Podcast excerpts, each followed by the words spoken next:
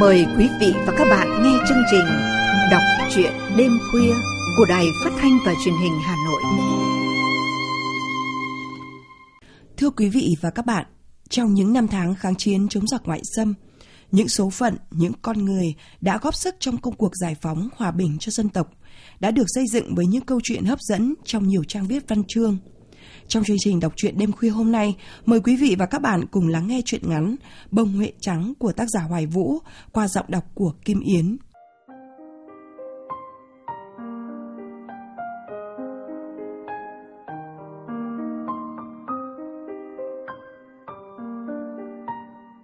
Đang ngồi uống trà đá trong cái quán cóc ven đường thị trấn Củ Chi. Nghe tiếng rào có xe ngựa đi về An Tịnh. Sơn vọt ra ngay và nhảy lên xe. Anh là bộ đội, đang làm nhiệm vụ quân quản ở Sài Gòn sau ngày đại thắng 30 tháng 4. Được cấp trên cho về phép trong vòng 5 ngày. Nay đã là ngày thứ ba. Việc anh hối hả lên xe chẳng liên quan gì đến nỗi lo bị trễ phép. Mà chính là sự hấp dẫn của cái xe ngựa.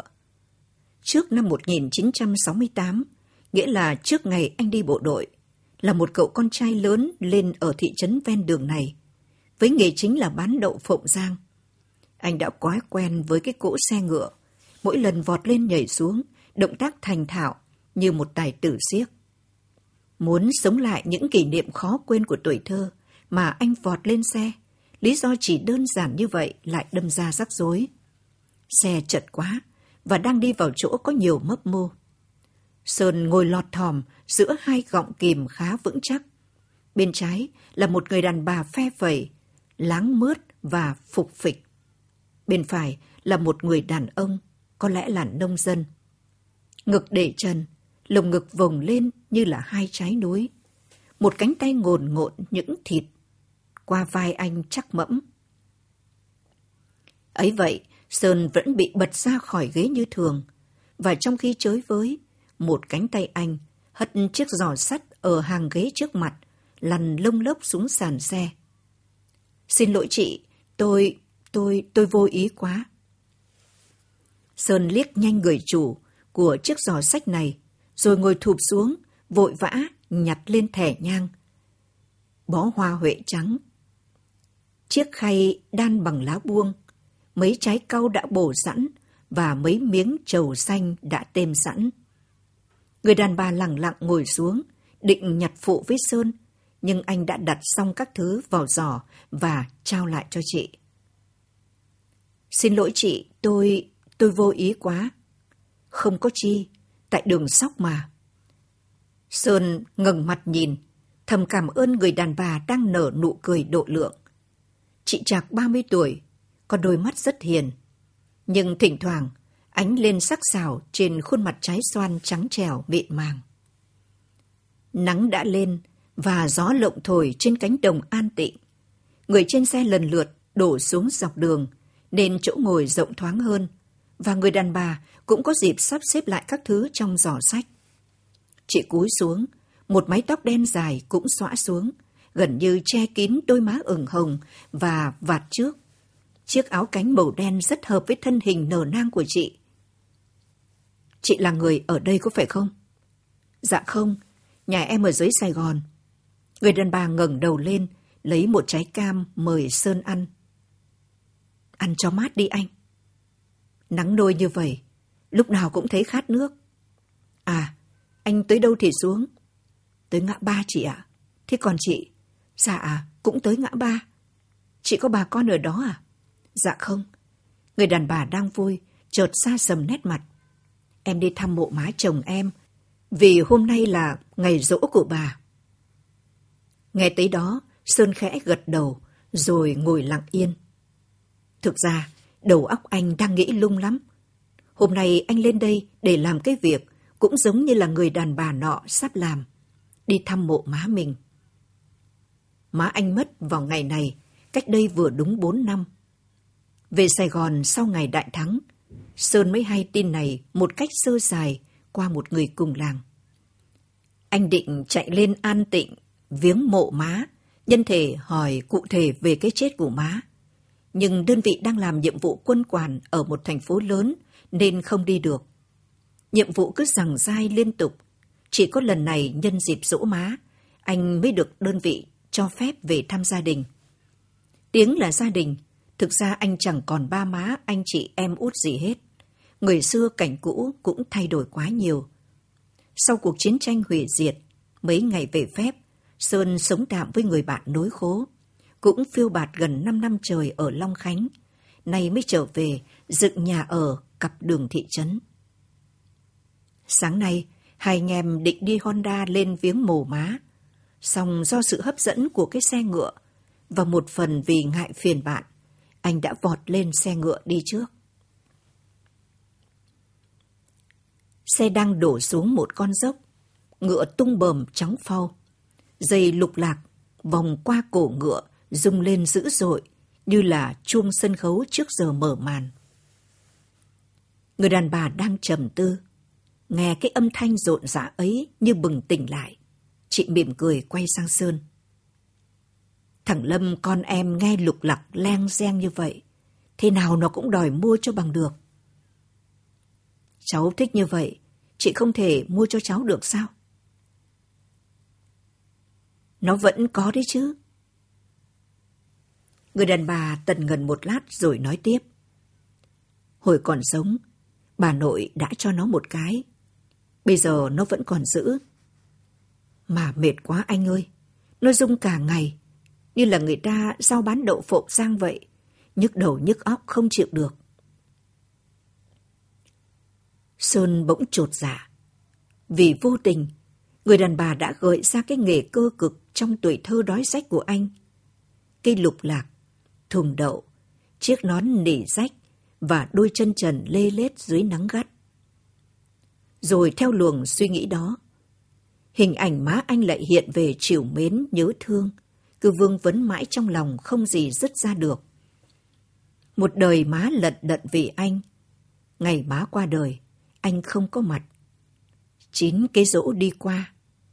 Anh chẳng về đốt một nén hương trên ngôi mộ. Sơn buồn chồn thấp thỏm, đôi mắt nhìn đăm đăm ra đường, như thể tìm kiếm cái gì. Tới dãy quán đang buôn bán tấp nập. Bất chợt, Sơn nói chủ xe cho xe dừng lại. Người đàn bà ngạc nhiên hỏi anh. Anh nói tới ngã ba mới xuống kia mà. Tôi sẽ tới đó. Nhưng đã lỡ hẹn với anh bạn. Ngồi chờ đây để cùng đi luôn chị à? Ồ, tiếc quá. Người đàn bà cười sèn lèn. Tưởng còn có anh thêm vui một chặng đường. Mong anh có dịp trở lại Sài Gòn, ghé qua nhà mẹ con em cho biết. Cảm ơn chị, thế nào tôi cũng tới.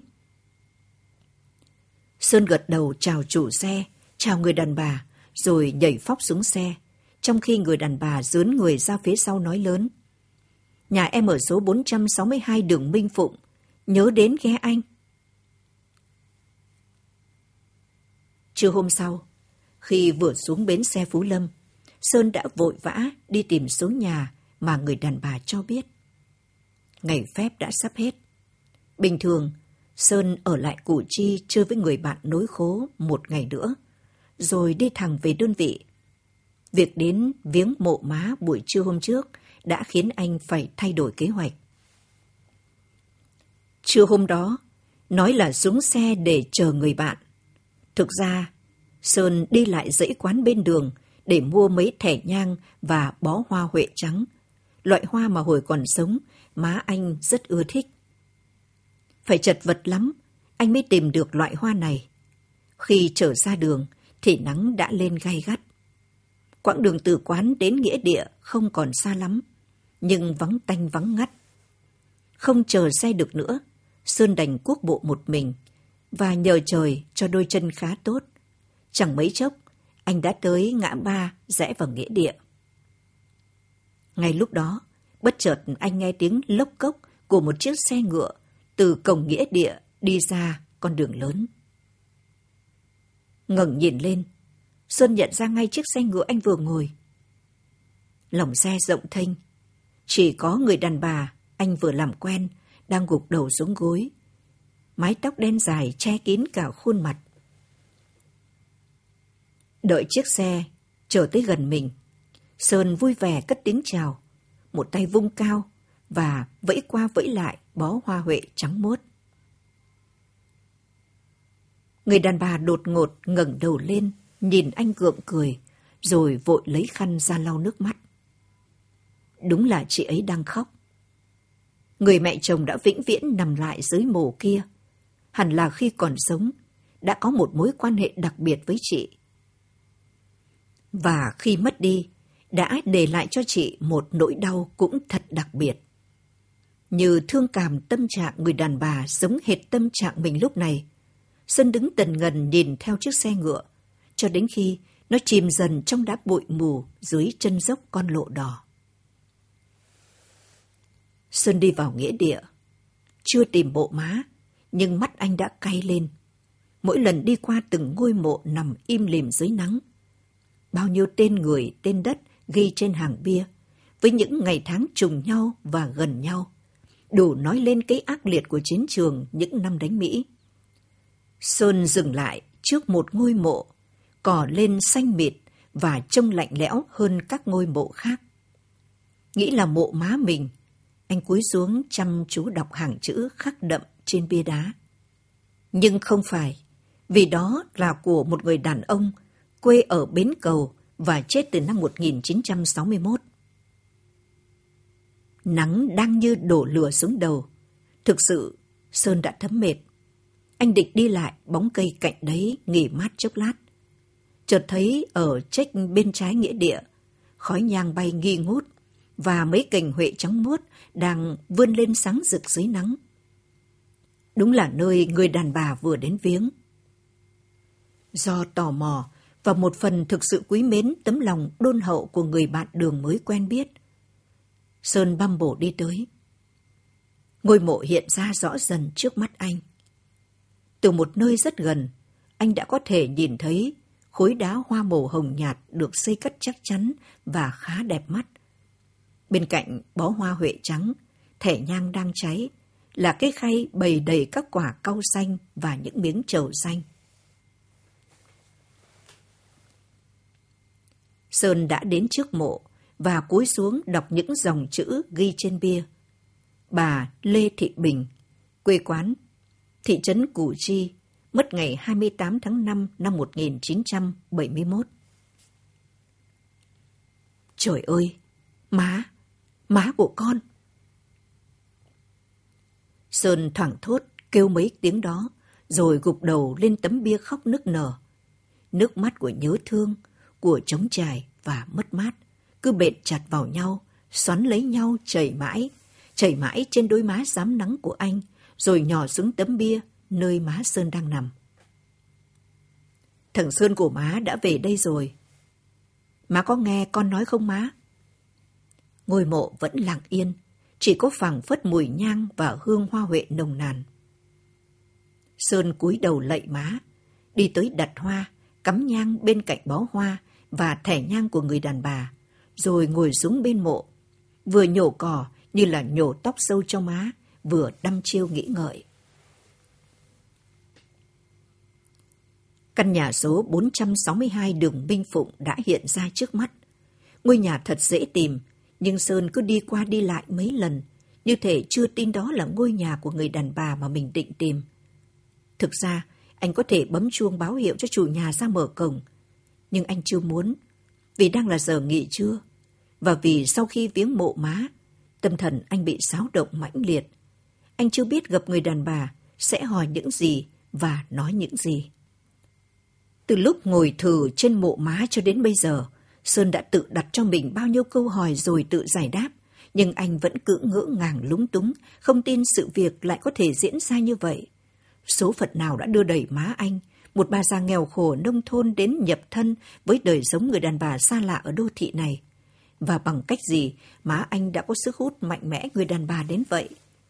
Thể nhang nghi ngút cháy, bó hoa huệ trắng muốt tỏa hương nồng nàn, và cả người đàn bà thủy mị duyên dáng kia, tất cả đều rất thực. Nhưng đối với Sơn, tất cả như trong hư ảo. Lẽ nào? Lẽ nào? Vén tay áo xem đồng hồ, đã một giờ ba mươi phút. Sơn đưa đến bên cổng, thò tay lên bấm chuông. Sau hồi chuông ngân dài, có tiếng lục lạc, dùng len keng trong nhà. Rồi một cháu trai khoảng 5 tuổi tròn trịa kháu khỉnh xuất hiện ở trước hè. Cháu Lâm đó phải không? Sơn lên tiếng, khi thấy chú bé với cái lục lạc trên tay, nhìn chân chối về phía mình. Cháu bé nhoẻn miệng cười, khẽ gật đầu rồi vụt chạy vào nhà, vừa rung lục lạc vừa la toáng lên. Má Trúc ơi, má Trúc, có chú bộ đội hỏi nhà mình. Mà chú lại kêu đúng tên con nữa mới ngộ chứ má. Người đàn bà lặng lặng đi ra cổng. Khi nhận ra Sơn, chị dừng lại dối rít chào anh. Rồi vội vã, cha chìa vào ổ khóa mở cửa lách cách. Ôi anh, thế là anh đã tới. May quá, mẹ con em vừa mới cúng bà nội. Vậy hả chị? Sơn gượng cười, cố giấu nỗi xúc động. Vậy là tôi gặp may. Cái số của tôi, nó cứ đỏ hoài hoài vậy chị. Người đàn bà mỉm cười, chợt thấy thằng Lâm vừa túm ống quần Sơn, vừa ngửa cổ nhìn cái mũ có đính ngôi sao lấp lánh trên đầu anh, lên tiếng mắng yêu con. Muốn đi bộ đội lắm hả? Ờ, má cho đi đấy. Nhưng bây giờ con mời khách vô nhà, và phải ngoan mới được, má xuống bếp nấu nước.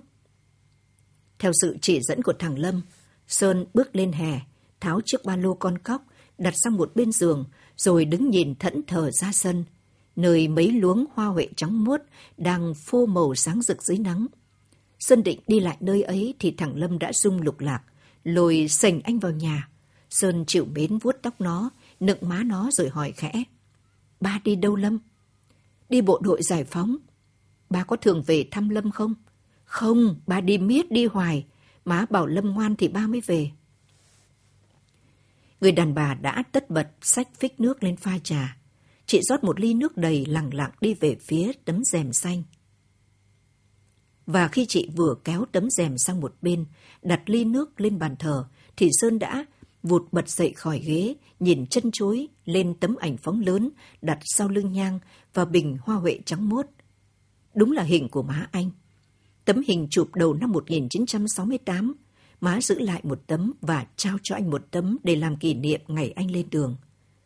Nhìn hình má trên ban thờ này, giữa đất Sài Gòn này, Xuân thấy lòng mình trào lên một nỗi nhớ thương và niềm xúc động tột độ. Anh đứng bên người đàn bà, đốt mấy cây nhang, cúi đầu lạy má. Nước mắt trực trào ra, và ngay lúc đó, anh muốn kêu lên thật to. Anh muốn lao tới, hôn lên hình má cho khuây khỏa nỗi đau đang cuồn cuộn dâng lên như sóng. Nhưng anh cố cắn răng kìm lại. Thằng Lâm đã túm lấy ống quần anh, dung lục lạc len reng rồi chỉ tay lên tấm hình. Nội của Lâm đó, chú. Cái này nữa này, cũng là nội của Lâm. Thằng Lâm cầm chiếc lục lạc đưa cho Sơn rồi nói nũng nịu. Nội nói là của ba, chơi thì chơi, nhưng không được làm mất. Thực sự đến lúc này, dù muốn kìm lại, Sơn không thể nào kìm nổi những dòng nước mắt lăn xuống. Đúng là cái lục lạc, anh đã dùng suốt trong những năm đi bán đậu phộng giang trên đường thị trấn Củ Chi. Cái lục lạc rung len keng, những niềm vui nỗi buồn, nhưng nỗi buồn là phần nhiều. Vì nghèo khó, làm quần quật, vẫn không đủ sức nuôi con, mà má anh đã có biết bao buổi chiều xa ngồi tựa cửa để chờ đợi, rồi khóc dưng dứt khi nghe tiếng lục lạc của anh rung len keng ngoài quãng đường vắng trước cổng nhà. Đã nhiều năm đi qua, cái lục lạc lại trở về tay chủ. Chữ S được anh khắc lên đó, có lẽ nhờ thằng Lâm chịu khó giữ gìn nên vẫn còn ngời bóng nét chữ. Sơn cúi xuống, hôn hít mãi lên đầu thằng Lâm và cứ để mặc những dòng nước mắt nóng hổi lăn dài xuống tóc nó. Rồi tuồng như không dằn lòng được nữa, Sơn ngừng mặt nhìn chân chối lên tấm hình kêu lớn. Má ơi, thằng Sơn của má đã về đây má ơi. Má có nghe con nói không má? Nghe mấy tiếng đó, thằng Lâm đang cúi đầu, vụt bật dậy như cái lò xo. Nó đứng sang một bên, ngửa cổ nhìn đăm đăm lên khuôn mặt xám nắng của Sơn, rồi lao tới ôm chặt lấy chân anh kêu díu cả lưỡi. Ba Sơn của con, ba Sơn của con. Nó lại quay mặt về phía người đàn bà ré lên thống thiết. Má Trúc ơi, má Trúc, ba Sơn của con đây má, ba Sơn của con đã về đây má. Không đợi con nhắc, từ lúc Sơn vừa kêu lên tên mình, người đàn bà đã vụt ngẩng đầu lên nhìn anh kinh ngạc, rồi gục đầu xuống để mặc cho những dòng nước mắt tuôn lã trã trên má. Buổi chiều ở đây yên ắng quá, nên tiếng khóc của chị càng sao động ra giết. Nó như mũi khoan cứ xoáy mãi, xoáy mãi vào giữa lòng người.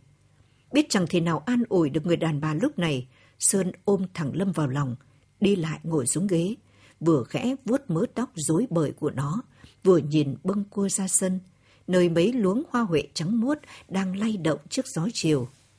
Thằng nhỏ trông dễ thương thật.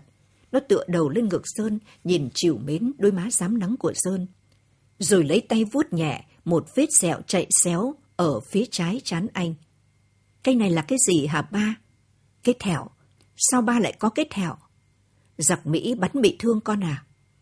Thằng nhỏ chớp mắt mấy cái, ấn ngón tay lên vết thẹo, rồi khẽ hỏi. Ba còn thấy đau nữa không ba? Ôi, con ngoan quá, con ngoan quá, chẳng còn đau nữa đâu con. Sơn nén xúc động, vò đầu thằng bé, rồi áp má mình lên mớ tóc của nó. Thằng bé ngả đầu vào lòng anh tin cậy. Không biết có phải vì đang có gió mát hay được hơi ấm nồng nàn của Sơn. Cái chú bộ đội mà nó tự nhận là ba của mình, nó ngủ thiếp đi. Một lát, nó đã gáy pho pho, đôi chân xoài rộng tròn trịa săn chắc như hai cái chân ếch. Sơn khẽ đặt thằng bé nằm dài trên ghế đệm, rồi lấy tờ báo xếp tư phe phẩy quạt trên má nó. Đã 30 tuổi, lẽ ra thông thường, Sơn đã được làm cha như mọi người, nhưng rồi chiến tranh ập đến và kéo dài liên miên. Nhiều lúc anh cũng nghĩ đến một mái ấm gia đình, kiếm về cho má một nàng dâu hiền thảo, cho nội một cháu trai kháu khỉnh. Nhưng chưa kịp có niềm vui ấy thì má đã mất. Càng nghĩ, Sơn càng thấy xót xa như sát muối. Và cũng chính vì vậy, anh quý trọng biết chừng nào tấm lòng đôn hậu của người đàn bà này đối với má anh. Những ngày tháng trong cảnh cơ hàn, cho đến khi má xuôi tay nhắm mắt. Sơn điển đăm đăm về hướng người đàn bà, tự dưng lòng anh cuộn lên một tình cảm mới mẻ, mãnh liệt. Ngay đến bản thân anh, anh cũng chưa kịp hiểu nổi. Đừng khóc nữa em. Giọng Sơn nghe nhẹ nhẹ như hơi thở. Người đàn bà khẽ dùng mình, rồi ngừng đầu lên rút khăn ra lau nước mắt. Chị thẫn thờ nhìn sang Sơn. Luồng sáng ấy, Sơn cảm nhận được và tự dưng cả hai người đều cảm thấy bối rối. Má mất như thế nào hả em? Sơn nhìn lên ảnh má rồi quay sang hỏi Trúc tên người đàn bà. Lại một lần nữa, cách xưng hô ấy cũng từ miệng Sơn thốt ra, nhưng lại làm lòng anh sao xuyến khôn xiết. Tưởng như Trúc cũng nhận ra được điều đó trong cử chỉ vụng về lúng túng của anh, nhưng chị không còn cảm thấy bối rối nữa. Chị lặng lặng đứng dậy, đỡ lấy tờ báo xếp tư trên tay anh, nhìn anh chiều mến. Để em quạt cho con. Ồ, em quên mất. Nước trà nguội ngắt cả rồi. Không sao đâu em, anh tự lo được. Trúc nhìn ra luống Huệ đang xòe bông trắng mốt ngoài những sân vắng. Niềm vui vừa lóe lên, bất chợt vụt tắt trong đôi mắt đen mọng của chị. Má hy sinh anh dũng lắm anh à. Trúc nói nhỏ nhẹ, trong một chuyến công tác về bàn đạp của thành phố đặt ở An Tịnh. Má bị tụi nó phục kích, mà em tiếc quá, nếu em kịp báo cho má hay thì không đến nỗi. Lúc đó em ở đâu, và vì sao em biết giặc định ám hại má? Sơn cắt ngang câu chuyện. Em lại phải kể lại từ đầu. Người đàn bà tần ngần nhìn Sơn, một tay sò xé mớ tóc đang xõa xuống đôi má. Em tưởng là anh đã hay biết hết rồi. Không, anh không hay biết gì hết về má từ năm 68. Anh nói thật đấy chứ. Thật mà. Cả về em nữa, anh cũng không hay biết gì sao? Cũng vậy, anh cũng không biết gì. Năm 68 thì em lập gia đình anh à? Trúc bắt đầu câu chuyện. Nói là lập, chứ thực ra là một sự bó buộc. Em là sinh viên, thằng chồng em cũng là sinh viên, tưởng là người tử tế.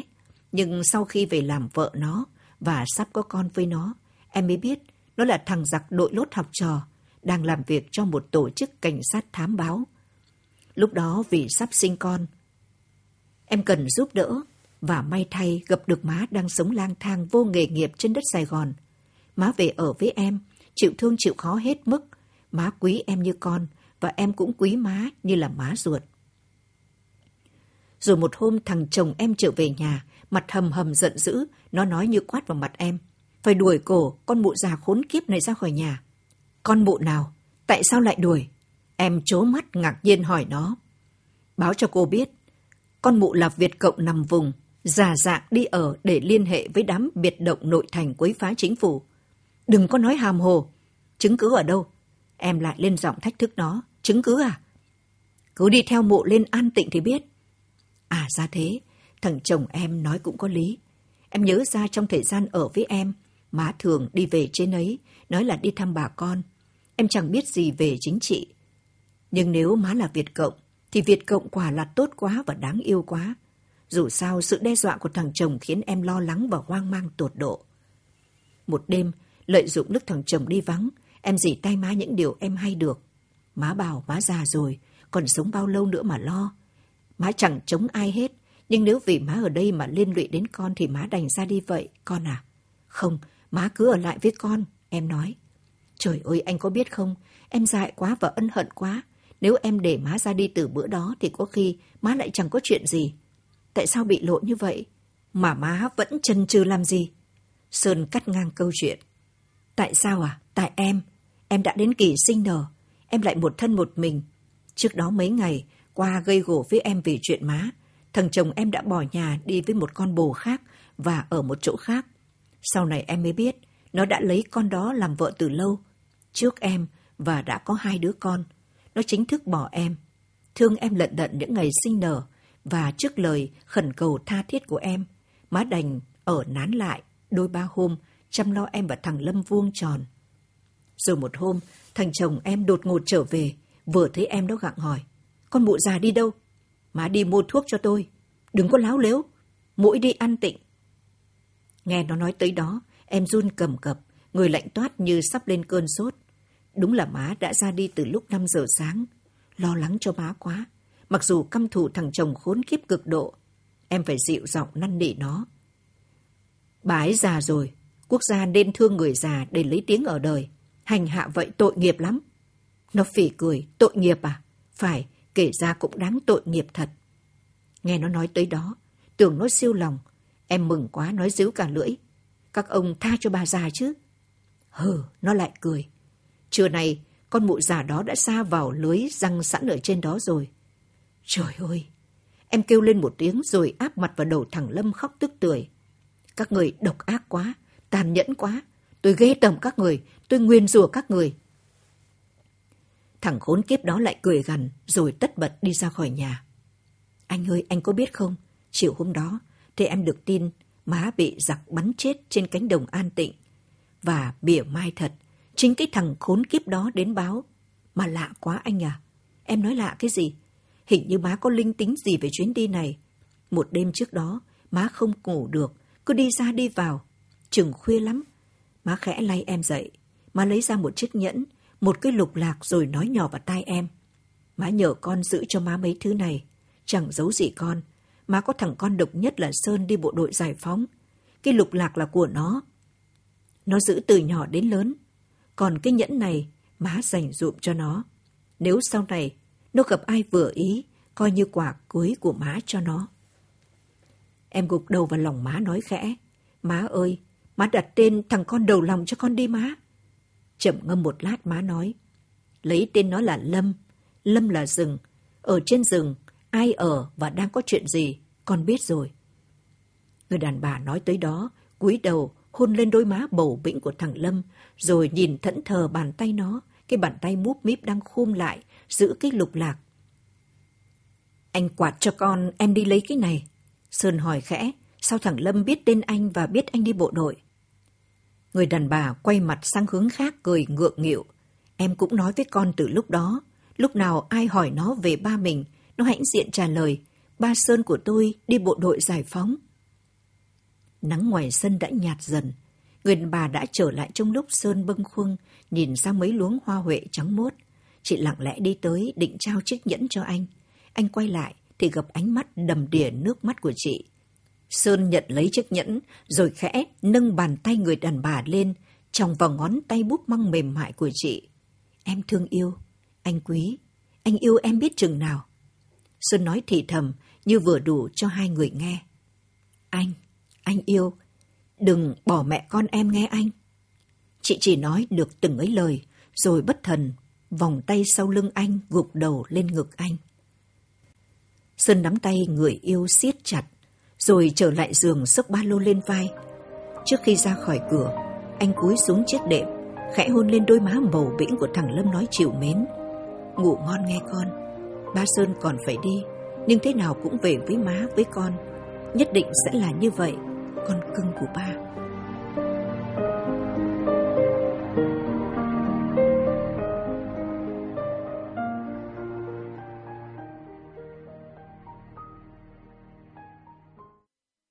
Quý thính giả vừa lắng nghe chuyện ngắn Bông Huệ Trắng của nhà văn Hoài Vũ. Cảm ơn quý vị và các bạn. Xin kính chào và hẹn gặp lại.